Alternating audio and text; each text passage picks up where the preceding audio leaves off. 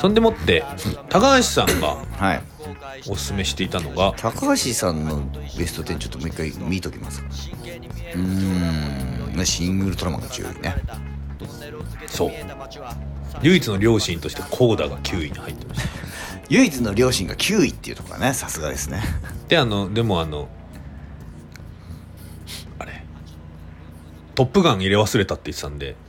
あそう。ちなみに八木さんのトップさ第3位が「トップガン」そうですね。なのに俺とハリーは「トップガン」をすごいこう 国境してるっていう。う、ん。まあ俺は見てないからなんと見てないんだもんね。えあんなあの軍人軍人が主役の時点でダメ 極端。あと意外なのは4位のス「スラムダンクだね。ファースト「スラムダンクね。ね。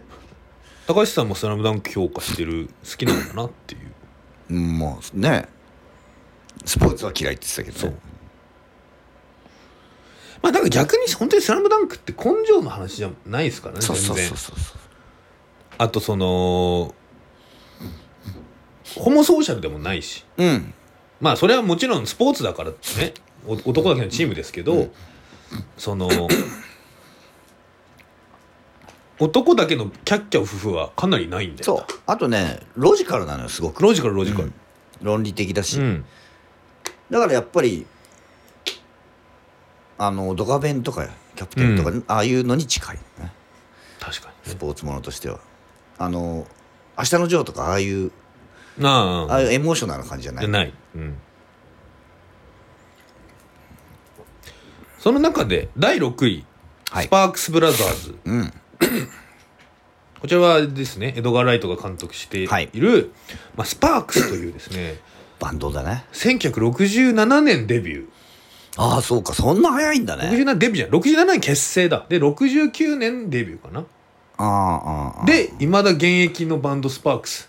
ねなんか来日が決まったらしいですね。ああそうですか。そうらしいよ。うん。ちょっとちょっと一瞬あの日本の様子もね。ー、そうあの岸野雄一さー、んそう岸野雄一さん、うん。一瞬出てました。ね出てます。だから私スパークス全然知らなかったんですよ、ああ俺もね、うん。着物マイハウスっていうアルバムが、あのジャケットはそうそうそう、ねみんな知ってる必ず名盤100選とかになると必ず入ってくるから、き着物マイハウスを聞いたことあるぐらい。で俺もね、うん。イギリスのバンドだと思ってたいや私もイギリスのバンドだった、ねであの冒頭ねうん。イギリスバンドじゃないよって。そうそうそうそう。うんロスロスだっけ？ロサンゼルス出身のね。生粋のロサンゼルスっ子らしって言ってましたからね。そうそうそうでまあエドガー・ライトがスパークスの大ファン。大ファン。ってことで、まあ、このドキュメンタリうん。ーが作られたんだけど、うん。まあ、本当に大ファンが作ったって感じの映画だったね。本当にそう出てきちゃうしエドガー・ライトあのファンって書い ファンっていうあの文言で出てきちゃうからね。そうそう。でもあのエドガー・ライトらしい本当におしゃれでユーモアがあってっていう編集の仕方でね、あとね、あのやっぱり一番大事にしてる一番伝えようとしてるのはスパークスの2人の思想うんうん。を、がメインどういう思想でうあのこれこれができてるのかっていうのがメインになってるから、なんかそのあんまりそのこういうことをやりましたこうあこういうことこういう賞を取りましたとかそういうことじゃなくてそうそうそう。こういう活動してきましたじゃなくて、うん。どどういう考えでこうなってんのっていうところを一番やってるのが面白かったね。まあそうやって描いてもなんかあんまりつかみきれないところみきれない。ずっと音楽性は変わり続けてるしうん。まあ確かにどのジャンルでもないんだよな。ね。まあ、最初はねフーとかキンクスうん。が好きで、みたいな。だからそういう感じもあるしね、うん。だからね俺あの日本のバンドだとラムーンライダースとかあムーンライダースね近いなと思った。なんか俺もこの映画見る前からなんかムーンライダースみたいな感じのバンドっていうイメージはなんかありました、割とそのえーっとムーンライダースも多分その時代的にもうん。多分近いし、今もやってるっていうのもあるし、えっとその時代その時代の、うん、と流行ってるメインストリームのポップスを、うん。の流れを組みながら、うん。でも何にでもないオリジナリティのあるものになってるっていう意味ではちょっとブルーナイトスに近いなと思って。両方やっぱ80年代にはニューウェーブ化するしね。そうそうそうそうそう、だから先鋭的なその時代その時代の先鋭的な音楽を必ずやってるんだよね。そうですねでもなもっと俺だからスパークスってあの先鋭的なパンクからニューウェーブに行ったバンドみたいなイメージあったけどはいはいはいはい。やってんのその前からだもんね。そうそうそうそう。サーストン・ムーアとか出てきてねあの76年7年ぐらいのアルバムを聴いてこれもパンクだと思ったってサーストン言ってましたけどね、でもそのでも、エレクトロポップが流行る前に新生アルバム出してるんですよね。79年とかそうね。にそう。ちょい早なんだちょい早。ちょい早だから売れないそうそうそうそう。の典型だよね。典型ですよね。でもやっぱ何回か売れてるんですよね。やっぱ70年代にも売れて、うんその、アイドル的に売れて、うん。でその80年代にそのダンスミュージック化してちょっと売れて、うんうんで2000年代でそのフランツ・フェルディナンドと一緒にアルバム作ったりして売れてっていうその。それかでもあの90年代にも売れてるのか、やっぱ何回か売れ5回ぐらい売れてるんですよ、でもそういうのがないとさ、うん、やっぱりやってらんいやまないでしょ。あまあまあそうっすけど。でもまあなんかそれもその時代に迎合してとかじゃなくて、うん。やりたいことやってたらぴったり時代に合うタイミングが何回かあったっていう感じだよね。だからまあ続けられてるのはやっぱりちゃんと好きなことをずっとそうそうそうやってやり続けてるからっていううう結論にはなってるよね。いや本当だからやってるとあれなんですよねやってるとなんか時代と当たる時があるんですよねあるのかうな、んないけどな別に俺。まあねまあね。え でも八木八木さんもほらボストン聞いてるって言ってた。はいはいそう。そう。ありがたいっす。あとなんかスパークスの2人のユーモアのあり方がうん。電気グルーヴみたいだなって思いまああそうね。したあの2人でいて、ん。でも毒があって、うんうん。あのアーシャー絶対ふざけてるじゃないですか、まあ、むしろ電気とか直接じゃなないにせよ、まあ影響を受けてるかもしれないね。こういうユーモアのあり方っていうのは、ね。それこそケラさんとか好きそうじゃないですか、スパークス、うんうん。うんそういうところにも通日本ではそういうところに通じてるのかなっていう気はしますけどね。そうね。だから全くのアングラって言われてたけどさ。アングラって言われてた。うん。でも全くのアングラってわけでもないないもんね。そう不思議な不思議な立ち位置でずっとやってるバンドだなと思った。そう。でも音楽性とか変わるんだけど2人のスタンスもそうだけど見た目が全然変わんないんですよね。そうね。ロン基本的にずっとあのなんか あのあのヒゲで不思議な感じの。でずっとやってるから。一番びっくりしたのは80年代後半から90年前半にかけてうん6年ぐらい全く表に出てこれない時期があったんだけどそれ復活した時にでも全く変わってなかったっていうのが あれマジですげえと思って。あれやっぱドラッグもうん。あの過剰な酒も取ってないからだと思うんですよ、うんうんうんうんそうしてたらその6年間で絶対ボロボロになってるはずだから、なんかね当時のねあのドラムを担当した女性が言ってましたけど、やっぱドラッグをやらずに貯金してたっていうこと？が、こう。だからやっぱりまっとうな生活をしてるそうそうそうそうそうずっと。これってやっぱロックスターになりたくてバンドやったとかじゃなくてうん。音楽やりたくて音楽やってるからこの人たちそうね。だから不思だからたそこら辺が不思議さで、うん。だからなんか変態とかさ言われるのはさ、うん。とか変わってるとかさアバンギャルドだって言われるのっていわゆるロックミュージシャン的じゃないからなんだよ。そうそうそうそう。だから俺さ、まあ、ちょっと話変わるんだけどさ、うん。あのー戸川潤がテレビに出てたことはいはいはいはい。でさえっと戸川潤がさ「あのー笑っていいとも」とかに出てさ、うん。うんやっぱあのあのータモさんとかと話してるとタモさんに変わってるねとか言われるんだけど、それってさテレビに出てテレビのなこのテレビを見てる何万人という人の前で質問されたらあのくらいの感じにはなると思うの普通の人。はいはいはい、はい、でそれって要するにタレントっぽくないから変わってるって言われてるわけじうん、だから当時だとも今よりさらにね、うん。その類型があってテレビに出る人ってそうそうそう。要はその ね大御所、えーデビューしたての可愛いアイドルとか、もうレッテルがあって、そこレッテルっていうかそのひな形があってそれにどんどんじどこかに当てはまる人っていうのんんがテレビに出てる人ですけど。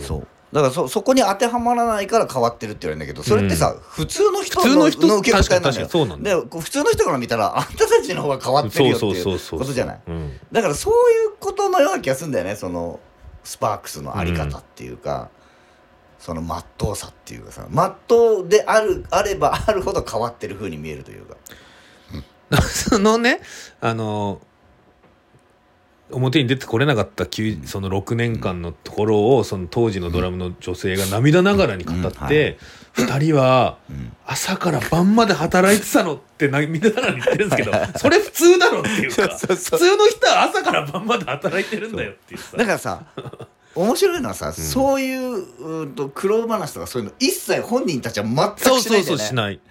あのそう自分たちが創作した作品にしか興味ないんだよ、うん。らそういうこと以外の質問って全く答えてないんだよ。ねまあ実際にはだってね。まあそりゃさやっぱね自信作が売れなかったらムカついたみたいなことは言ってたけど、でまあ別に商業的な成功も楽しんでたって言ってたから、ん。でもそそれぐらいのもんでそうね。音楽をややるっていうことが目的でやっうん、だから音楽をやっ曲いい曲作れてそれがアルバムになってそうそうそう。まああんまあわよくば発売されればうん。それでいいっていう感じだったね、あとそのと途中であのその6年間の時に あの日本の漫画原作で はいはいはい。ティム・バートンが監督うんうんうのん。あれなんだっけな？ロボット少女マイみたいなやつ。なんか クライングフリーマンみたいなやつそうマイサイキックガールかなみたいなやつのねサントラをずっと作ってたらポシャって悲しかったって言ってましたあれだだげな誰が原作なんだっていう。でもななんかその話なんかで私も読んだ気がするけどな。あれじ実現しててもん。あんまり良くなさそう,、そうね。だからポシャってよかったんじゃないかって気もしなくはないですがまあ日本だとね今あのスカートの澤部君とかはすごくす影響を受けてると思うんですよスパークスとか、うんそういうやっぱりこう面々と続く面々とやっぱ影響を与え続けてるバンドですしね。あと今が一番集客あるらしあるって言ってましたから。さおおこのドキュメンタリーの中でも。言ってた言ってたすごくないですかそれ。すごいよね。だからボストンもままだ分かんないですよ。50年か50年でもな50 50 55年ですよ。ね。俺も60でやめようと思ってるから。ないやちょっとまだ早いかもしれない。早いかな、うん。まあスタンス的にはスパークスと同じようなスタンスでやってます。そうそうそうそうそう。やっぱだからスパークスもだから40年うん。50年を目前にした時ぐらいにフェ、うん。フランツ・フェルディナンドと一緒にやってますから。そうか。ぱ若手と。そういうやつが出てくるそうそうそう。ふ若手にフックアップしてもらうしてもらうとねいい いいんじゃないですか？そうですね、まあなうん。バックス・ブラザーズも UNEXT で見れますから。はい。はい。見たっけ？見れます。見たか。今回あの我々がこのトークイベントで話したやつは結構 UNEXT で見れるんじゃないかな。そうだね。そうでもないか、まあままだ入ってないやつもあるけど、うん、まあ、ザ・メニューはねディズディズニープラス。ニープラスですね。バットマンもバットマンは UNEXT で見れるんじゃない見れますね多分ね。リコリスピザも見れるでしょ。あそういえばさ、はい。俺そのその番外的に入れた犬を、犬を？はい、うん。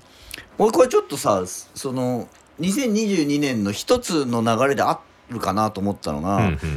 まあその八木さんの縄り縫い、はいはい。でえーっと高橋君のスパークスブラザーズ、はいはい。で俺が挙げた犬を。これうん。全部反体制の話なんだよね、確かに確かに。でそなんか一つ2020年2年で見てちょっとその外せない感覚っていうかうん、うんうんうん。とうそのなんか反反体制反体制とまではいかないけどなんかその反主流。うん。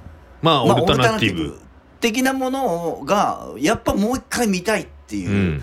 感じに、俺犬王に関してはもうまるっきりそうだもんな。100%そこら辺のあの感じ覚でいいなとそう思った、ね、そうそうだって私なんてそもそもベスト5のテーマがあそうか。わからなないってことだからもうそれオルタナティブですよね、この間あれですよ。ツイッター見てたら、うん。なんか経済評論家みたいな60過ぎたはい、作家の人が、ザ・メニューを見て、うん。面白くないわけじゃないんだけど、うん。なんでこうなってるのかわからないって書いてあってうん。否定的な意味で書いてるんですけど、うんうんうんおめえにはわかんねえよって思いましたね。う んわからないってわからないっていうところでね思考停止しちゃったらダメよ、ね、ダメ。本当に。そこが美味しさなんです。そうそこが面白さなんだから。そう。いやでもなんかそういう機運は高まってるんじゃないですか全世界的うん、に、のような気がする、ううんんなんかその犬王もね、うん。えっともともとそのまあ実在したと言われるはいはいはい。人なんだそうですよね、うんうん。でまあああれなんだっけあ平家と源氏の「平家物語」のう裏ストーリーみたいにして語られてたやつなんだけど、えっと、それをななぜその湯浅監督が今フックアップしてうん。アニメ映画にしようと思ったのかって言ったらやっぱそこらしいんですよ。うん。そういう人がいたっていうことを語り継いでいかないと、うん。誰かが語り継いでいかないとそのいいないことになっちゃうから。これまさしくスパークスだってそうそうですよねスパークスブラザーズもそうなの。でナワリヌも何もそうじゃないだからそこら辺すごい共通してるなと思って。確かに確かにオルタナティブな歴史そうそうそうそう。で生死ではない、うん、そうそうそうそう。う裏歴史というか、でそこが一つ2022年、おここ引っかかんなっていうところあったと思うんだよね。んでそれまでってさやっぱりちょっとえやっぱりメインストリームのものの方がうんとねだから多分ねその前がメインストリームのものが弱かったのよ。でそれがメインストリームも面白いもの出てきたよっていうことでメインストリームが盛り上がってたと思うのその前の何年間かあ。そういうことだって MCU だってそうだし、そうそうそうそう。そうですね。要は、まあ「トップガンマーベリック」だってそうでしょ、うんうんうん。まあそうだけどね、うん。でも「トップガンマーヴェリック」とかはちょっとそのうんちょっとのお祭り的な感じはあるけどね。まあまあまあでなんかその正しさとかさうん。あーみんなが良いとするものが良いんだみたいな空気みたいなのが、ちょっとそれ面白くなくないっていう感覚？うん、うんだからちょっと前に犬王みたいなの見たらそんなに刺さんなかったと思うのよ。はいはいはい。でもなんか去年のあの風潮の中で見てやっぱそうだよなってこういうだからスパークスブラザーズとかさ、うん。こういう人たちがやっぱりいないと面白くないんだよっていう感覚みたいなのがねちょっとあるなと思って。2023年ちょっとそっちの方が来るんじゃないかなって気がするんだよね。でやっぱりその正しさが息苦しいよねっていうのも、うん。この弱者うんをうん。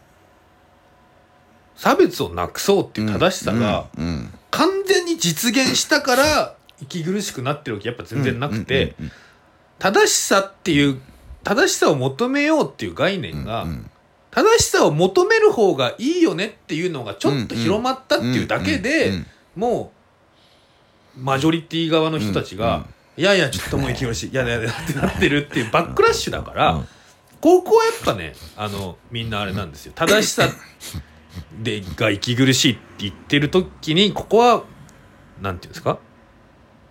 間違えてはいけないことだと思うんですけど、うん。だからあの正しさが全て実現しては全くないですよ、うんねっていうことなんだけども、それを逆にだからマジョリティ側が正しさっていう言葉をうあ。の利用してきてるから。確かに。あのねそう。やっぱり僕らはね正しかったら何でもいいになってるからな。そうそうそうそれは違うと思う。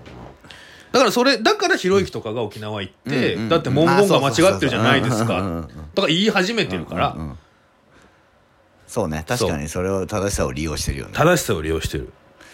なんか前何回か前に俺がさうん。ちょっと枕で言ってさ、そのなんていうの？正しいか正しくないより優しい人の方がいいよいねっていう優しい方がいい。ことだよね。性格いい人の方がいいよっていいう。いよ。本当に。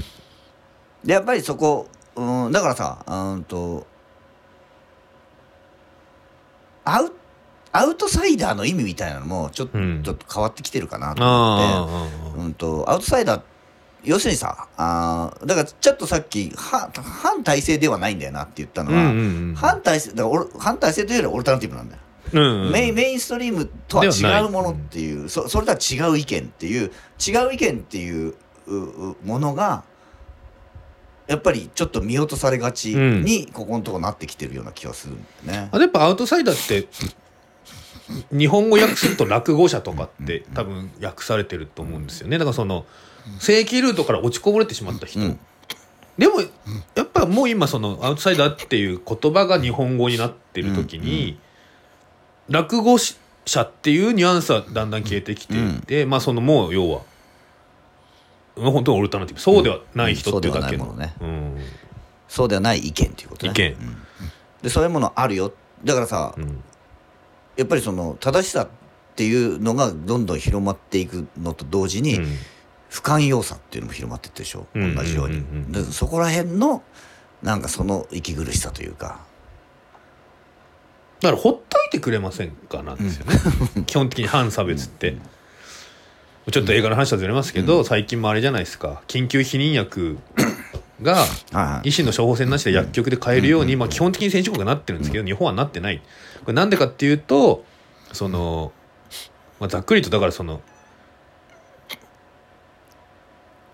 こういう薬が自由に買えるようになったら、あのたただれたセックスが増えるみたいなことをおじさんが言ってるんですけどあの絶対違うじゃんっていうか、うん。いやあの買えるようにしてもらっていいですか？っていう単純にっていうその、あのしだからそのほっといてくれませんかですよねこれもね。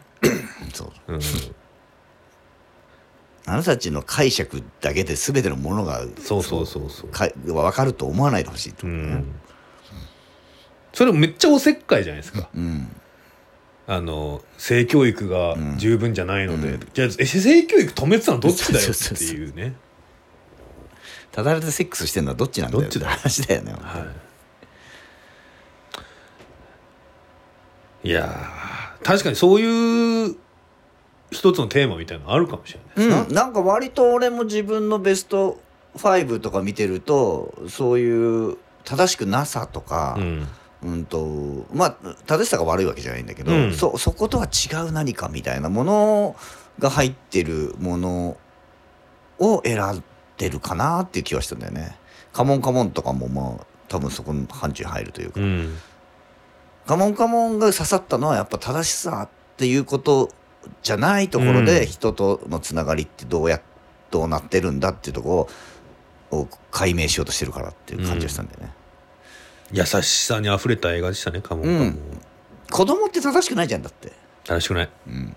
ひどいですよ子供は。ひどいです、うんでもそのさそでもさそれは、ま、間違っ、ま、あの要するに大人の考えの中では間違ってるかもしれないけど、でもそ子供の世界では間違ってなかったりとかするし、ね。だからそこのをどう理解するか、うん。どうどう理解してどう分かり合うか。でカモンカモンがいいのは、うん、とだからといって大人が子供に合わせる必要はないんだよっていうことも言ってるし、うんうんうんそこら辺の打開点を見つけようっていうことでそこをそんだけ世界の違うところで分かり合えるんだったら大人同士だって分かり合えるでしょっていう感じもあるしね。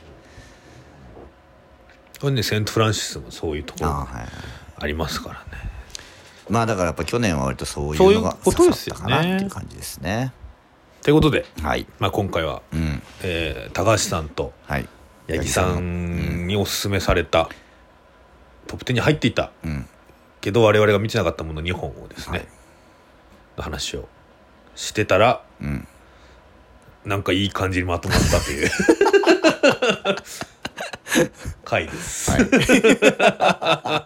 あそういえば前あ、そうそうそう。前々回、あ前回か前回ソナチそのちネをね会をね、リクエストいただいた、まこちんさんさんからあの反響のお便りが来てるんでちょっと読みましょう、えーこの度はリクエストにお答えいただきありがとうございます、はい。前半前後半どちらも拝聴いたしました。実際にメールを読み上げると、読み上げられるとテンション上がります、よかったですね。よかったよかった、90年代の雰囲気について、えーうん北野武史論、うん。エレベーターのシーンなど自分がお二人から聞きたかった所感をお話しいただいて大変嬉しく思います。あ本当ですか？よかった。よかった。あのエレベーターはね謎にかっこいい、うんね構図。でもさ、うん当時見た時は全然気づいてなかったからあさ。ただのエレベーター乗ってるだけそうそうそうまあやっぱね映画ってね何度も見返すと発見がありますね。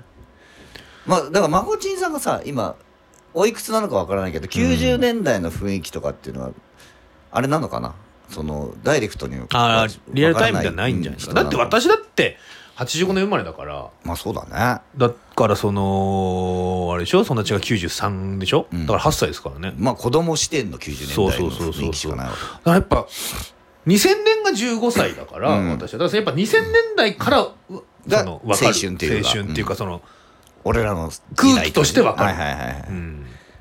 まあ子供の視点でのその時代の空気みたいなのあるけどね。あるけど。まあでも子供ながらに95年のうんうんうんあの阪神・淡路大震災があって、オウムがあって、榊原生徒があって、榊原生徒は97ですか？95であれも95か。95代だからそのでエヴァンゲリオンもあってね。あってあの子供ながらに95年の、転換期だよね。本当に世界は終わるかもなっていう感じは 感じてましたけどね。1999年も近いしねそうそうそうそう。まだあった？ハリエの頃。あったあった。あの1999年のノスタダムスがありましたよ。信じてた？信じてはない。あそうなんだ。あの、ちびまる子ちゃんのアニメで、あの、もう、もうだから99年滅びるから何もしなくていいんだって言ったらお姉ちゃんに、あんた滅びなかったらね、学歴もなくて仕事もないただのやばい大人になるからいいのって言って、それマンデーズと同じ思考だね。確かにマンデーズと同じ思考だっていうのとかをやがちょうどアニメでやってた時期かなうん。私の子供の頃は。俺子供の頃は信じてたからね。がうん。がっつり信じてたからね。後藤弁ね。そうそう、ん。はい。また先日のイベントもお疲れ様でした、自分は仕事で行けなかったのですが、配信にて視聴しようと思います。次のイベントにはぜひ直接行きたいと思いますので、うん。また開催していただければ幸いです、ということで。ありがたい。はい皆さんもね配信がありますからうん。ぜひ映画雑談のツイッターのアカウントにですね行っていただけるとはい。URL とあると思いますので、うん。そっちで見てご覧いただけるとねそうですね。いいんじゃないかなと思います。映画雑談でツイッターを検索してアカウントの検索するとすぐ出てくると思はいいますので、フォローもお願いします。お願いします。あともう一人ですねえーウエストウッドさんという方からもはいはい。ソナチネ会の感想が来てますね、先日のソナチネ会私も大好きな映画なのですが非常に楽しめました。ソナチネは石垣島で撮影を行ったらしいのですが九段の寺島進さんが殺される海岸なのですが偶然数年前に趣味の釣りで訪れたことがありましてへうえんその頃はソナチネ未鑑賞だったので鑑賞中に見覚えのある景色だなぁと思い訪れた際に撮った写真と照らし合わせたところ景色に共通する点が多々あり衝撃を受けました。へえミステリーみたいになってる。ミステリーみたいより怖いじゃんっていううんね、うんうん。ということでウエストウッドさんからあのもう別のリクエスト。いただいていただいてる、るんですねちょっとあの、えー。リクエストばっかりになっちゃうからね。はい、ちょっともうちょっとした。らはい、でもこちらもか、はい。あの必ずやりますんで少々お待ちください。皆さんもねなんかやってほしいのがあったら。ええ。やりますからあのね、まこてんさんも言ってますけど、実際に読まれるとテンションが上がるのであるらしいんで、はい。ぜひ皆さん送ってください。はいなるべく配信とかで見見やすいやつがいいなとは思ってますけども。そんな地根がね見づらかったからねマジで見づらかった。だから伊丹十三映画はちょっと時間かかるかもしれないねかかるかもしれないけど、でも今、私の中で伊丹十三ブームがちょっと来てる。はいはいはいまあまあ伊丹十三はちょっといいや喋りたいテーマではあるよねなんか最近すごい YouTube で伊丹映画の予告編すごいなんか見ちゃうんですけど、うん。スーパーの女ってすごい軽い映画のイメージじゃないですか？うんうんうん。はいで、実際軽いうんって楽しい映画だと思うんですけど、こまあコメディっちゃコメディだからね。あのもう予告編の時点でおばさんだって声に仕事に頑張るんだってか言ってて、うん。めっちゃフェミニズムじゃんと思ってなんかグッときたんですよ、あのねはい伊丹十三はね相当フェミニストそうそうそう、んそうなんですよね。本とかも出してるしね。そうそうそうちょっとそこら辺もちょっと伊丹十三はちょっといいかもしれないなそうね伊丹十三は本当にな最大の謎がなぜ自殺したのかだよね。あれもだから。何ですか？ナワリヌイ的な 話の可能性もありますよあれ。何か殺された可能性が？ああこれはもうありますか。ら本当かな？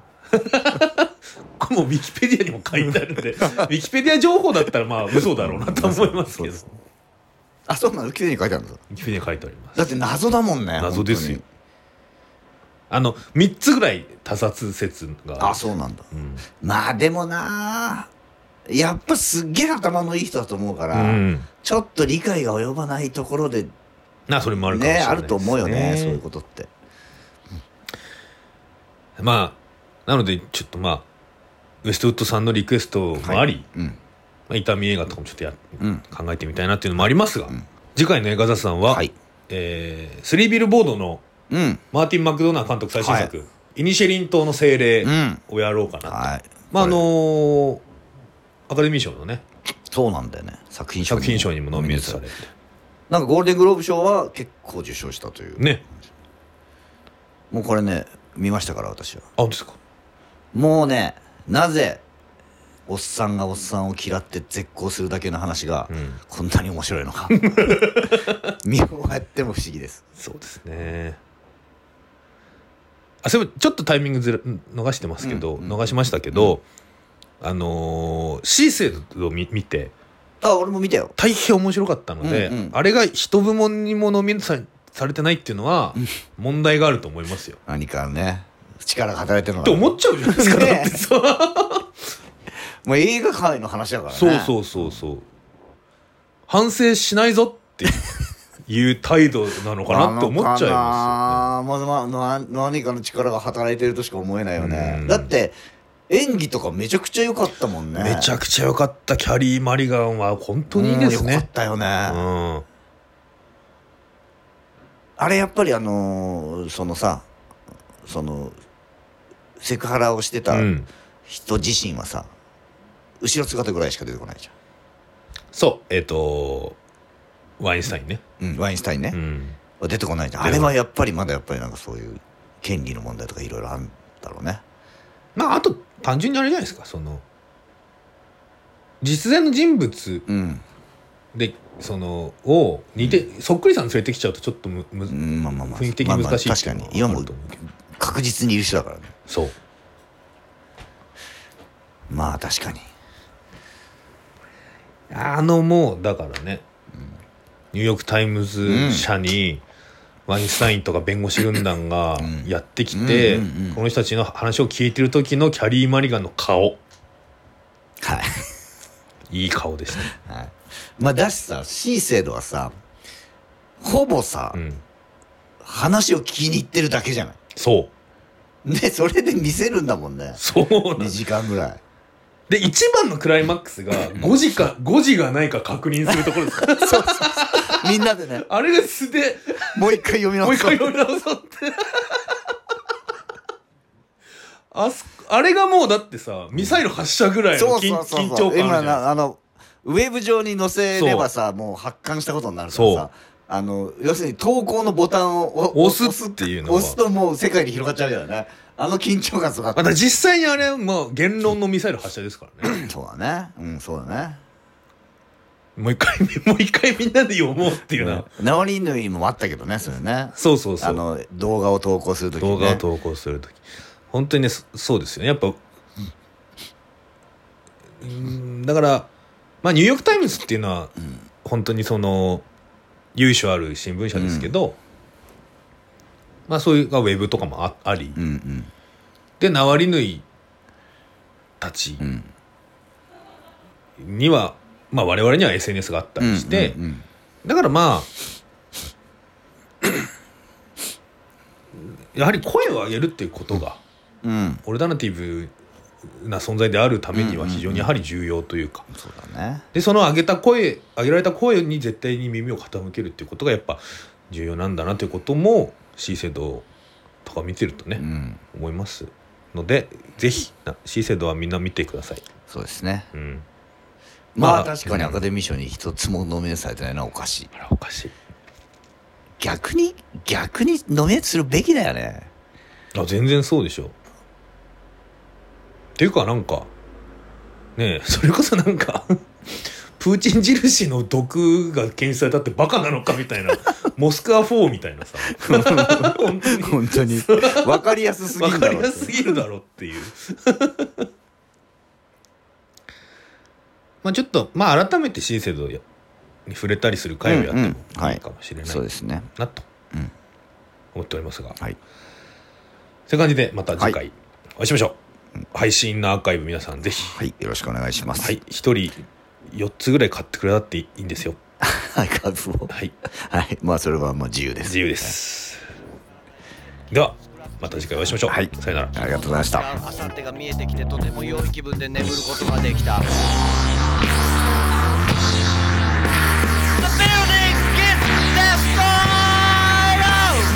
まだまだ昨日は明後日のようには俺を解放してはくれず。死ぬまでに一度は宇宙